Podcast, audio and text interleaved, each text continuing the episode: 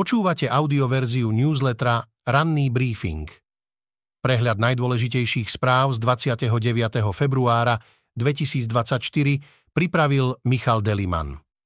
Tento text načítal syntetický hlas, z tohto dôvodu môže mať menšie nedostatky.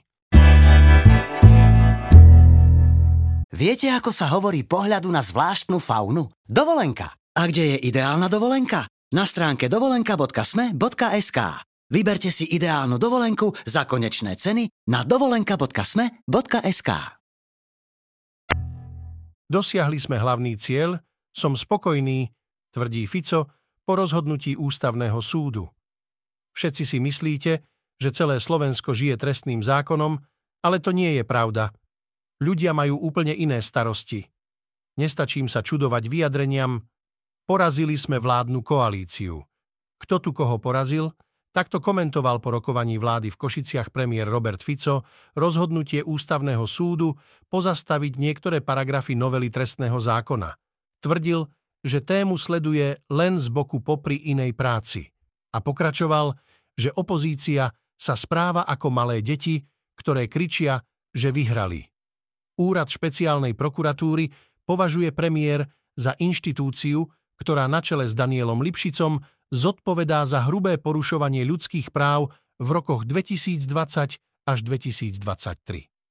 Tvrdí, že tým, že ústavný súd nepozastavil účinnosť zrušenia úradu špeciálnej prokuratúry, validoval skrátené konanie.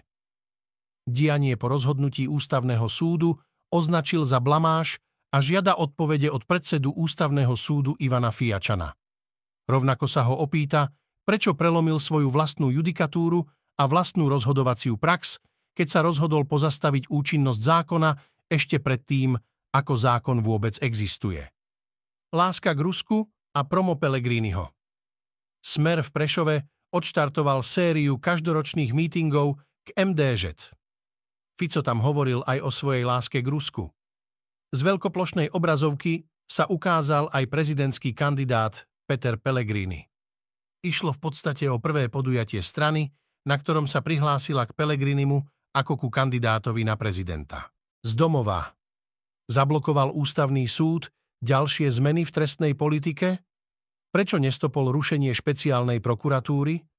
Hovoriť o výťazoch a porazených v zápase o to, aké tresty majú hroziť korupčníkom, je zatiaľ predčasné.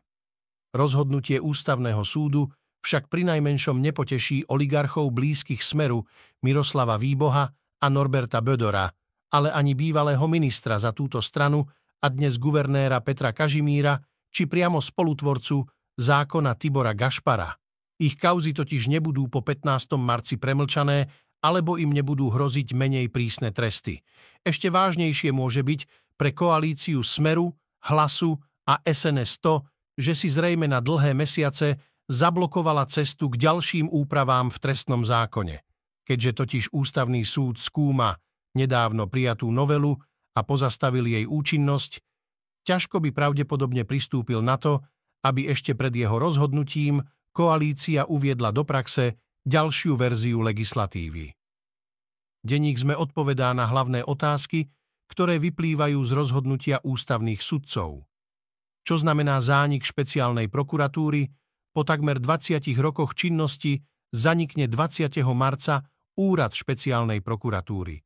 Čo to bude v praxi znamenať? Jedným slovom sa to zatiaľ dá vyjadriť ako zmetok. Vedenie prokuratúry nevie povedať, ako bude prakticky teraz celý proces prebiehať. Všetci sú spokojní, je všeobecne jasné, že zrušenie špeciálnej prokuratúry nenesie riziko nenapraviteľného následku. Môžeme sa pokojne vrátiť do temnoty a hútať, či je Boris Susko schopný zvrhlosti, ktorá by ako jediná teraz mohla zabrániť presadeniu vôle ústavných sudcov nepublikovať rozhodnutie v zbierke včas, píše Nataša Holinová. V krátkosti ďalšie správy z domova. 8 rokov za mastičky. Okresný súd v Trnave vymeral v kauze pestovania konope, známej ako mastičkár, obžalovanému Jozefovi Šipošovi trest odňatia slobody vo výške 8 rokov so zaradením na výkon trestu s minimálnym stupňom stráženia a k tomu trest prepadnutia veci. Rozsúdok nie je právoplatný, Obhajoba si ponechala zákonnú lehotu 15 dní na vyjadrenie o odvolaní. 5 rokov za podplácanie bývalého šéfa kontrarozviedky SIS Lubomíra Arpáša v rámci kauzy Babylon uznal špecializovaný trestný súd za vinného z podplácania a vymeral mu trest odňatia slobody vo výške 5 rokov. Rozhodnutie nie je právoplatné, prokurátor sa voči rozsudku odvolal. Ďalší žiadateľ o azyl v Bosne. Po bývalom vyšetrovateľovi Naka Mariánovi Kučerkovi a bývalom šéfovi operatívcov Naka Jánovi Kalavskom požiadal o azyl v Bosne a Hercegovine aj bývalý šéf kontrarozviedky Slovenskej informačnej služby Peter Gašparovič, ktorého právoplatne odsúdili za korupciu. Zo sveta. Cudzie vojská na Ukrajine? Už tam dávno sú. Ruský prezident Vladimír Putin stále považuje konflikt na Ukrajine ako proxy vojnu so Západom, ktorý podľa Moskvy podporuje Kiev. Západné vlády sa však usilujú zachovať si od vojny hodnoverný odstup bez ohľadu na to, že dôrazne podporujú obranu Ukrajiny. Uniknuté dokumenty minulý rok potvrdili, že niektoré krajiny NATO, vrátane Spojených štátov, Veľkej Británie a Francúzska, vyslali na Ukrajinu malý počet špeciálnych jednotiek a vojenských poradcov v bližšie nešpecifikovaných úlohách, ktoré pravdepodobne súvisia s logistickou podporou a výcvikom. Americká CIA financovala a čiastočne vybavila rozsiahlu sieť špionážnych základní po celej Ukrajine, ktoré pomáhajú Kievu sledovať pohyb ruských vojsk a zameriavať sa na cenný vojenský majetok Kremľa. Bez ohľadu na tieto stopy je hĺbšou realitou vojny na Ukrajine to, že na oboch stranách je už množstvo zahraničných bojovníkov. Potom ako Rusko pred dvoma rokmi spustilo svoju plnohodnotnú inváziu, sa pod kievskú zástavu prihlásili tisíce sympatizujúcich dobrovoľníkov, prevažne zo západu a z postsovietských štátov. Macron prelomil tabu. Nič nie je vylúčené vyhlásil francúzsky prezident Emmanuel Macron o nasadení vojakov zo západu priamo na Ukrajine. Krok, ktorý prekvapil aj viacerých spojencov, už využíva Kremel na strašenie pred ďalšou eskaláciou. Podľa expertov však môže ísť o súčasť politického tlaku a Macronovú hru. Putinov prejav k národu.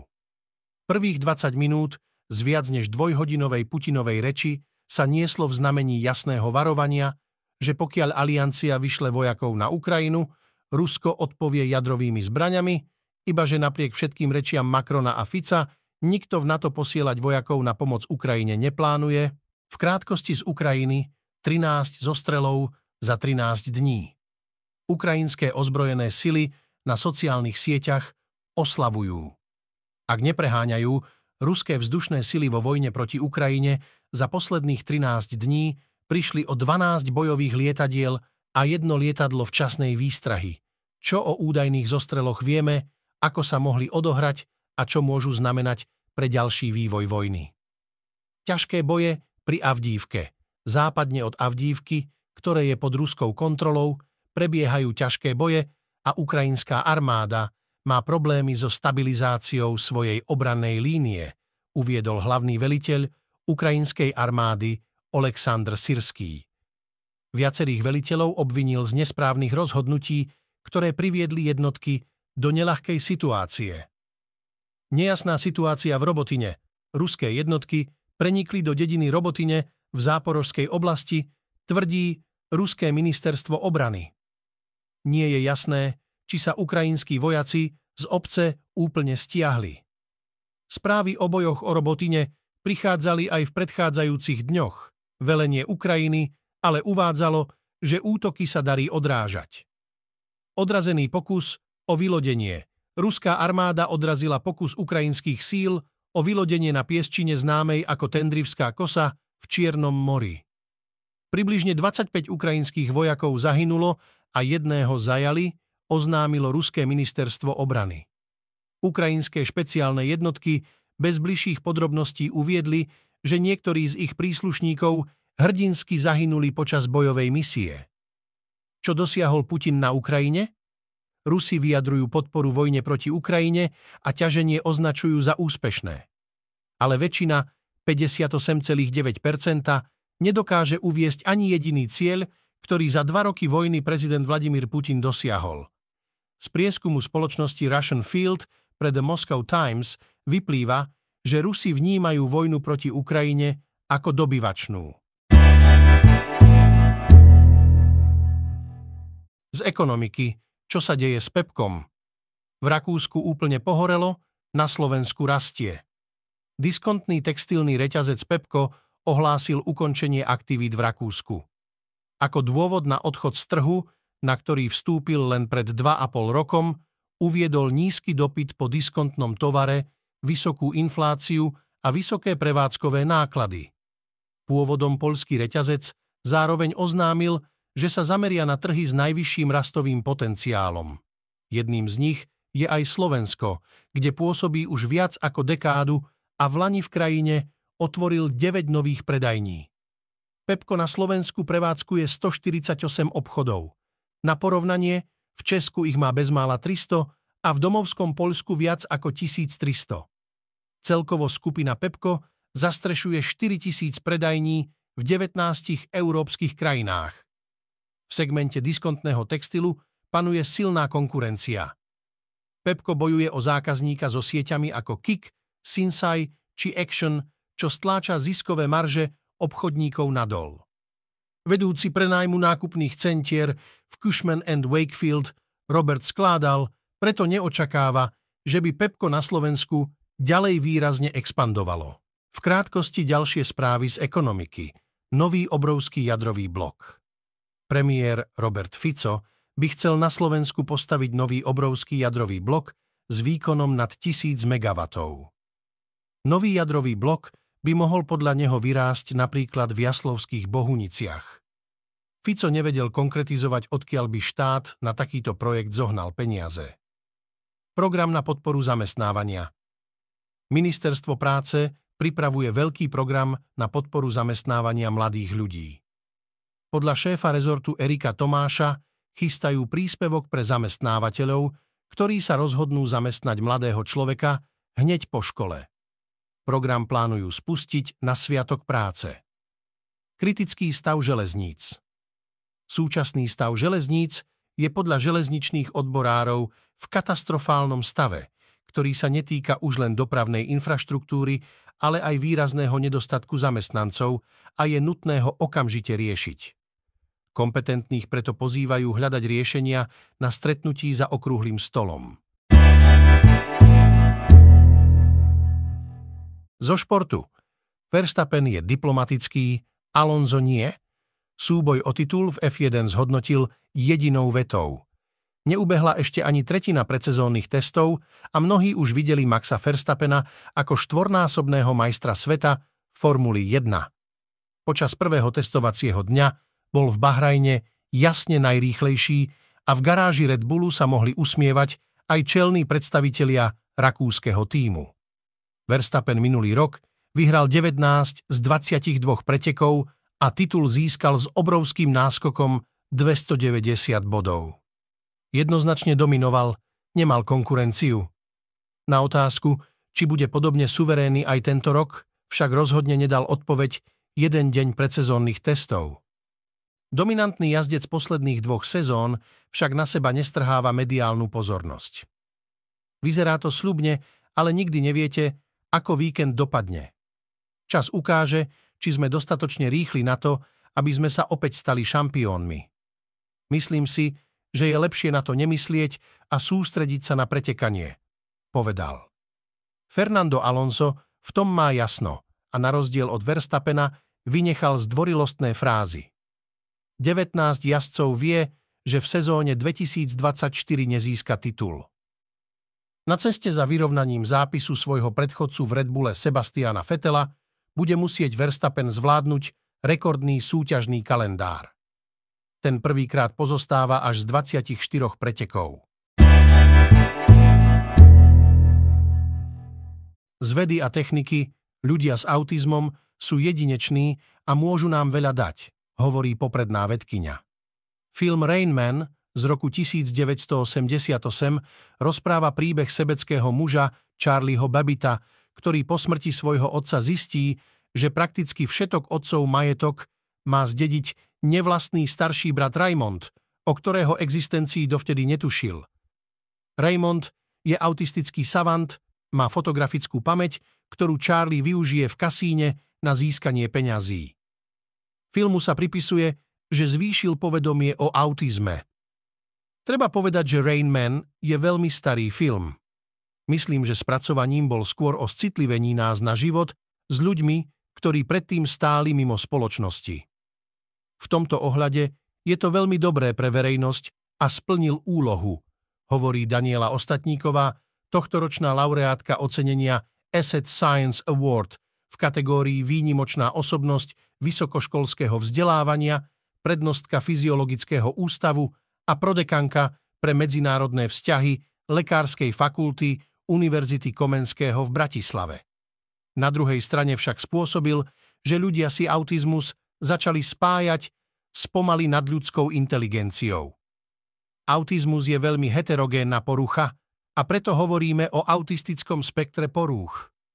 To znamená, že autistickí jedinci vôbec nie sú uniformní, ozrejmuje Ostatníková, s tým, že sú takí, ktorí rozprávajú veľa, iní zas vôbec.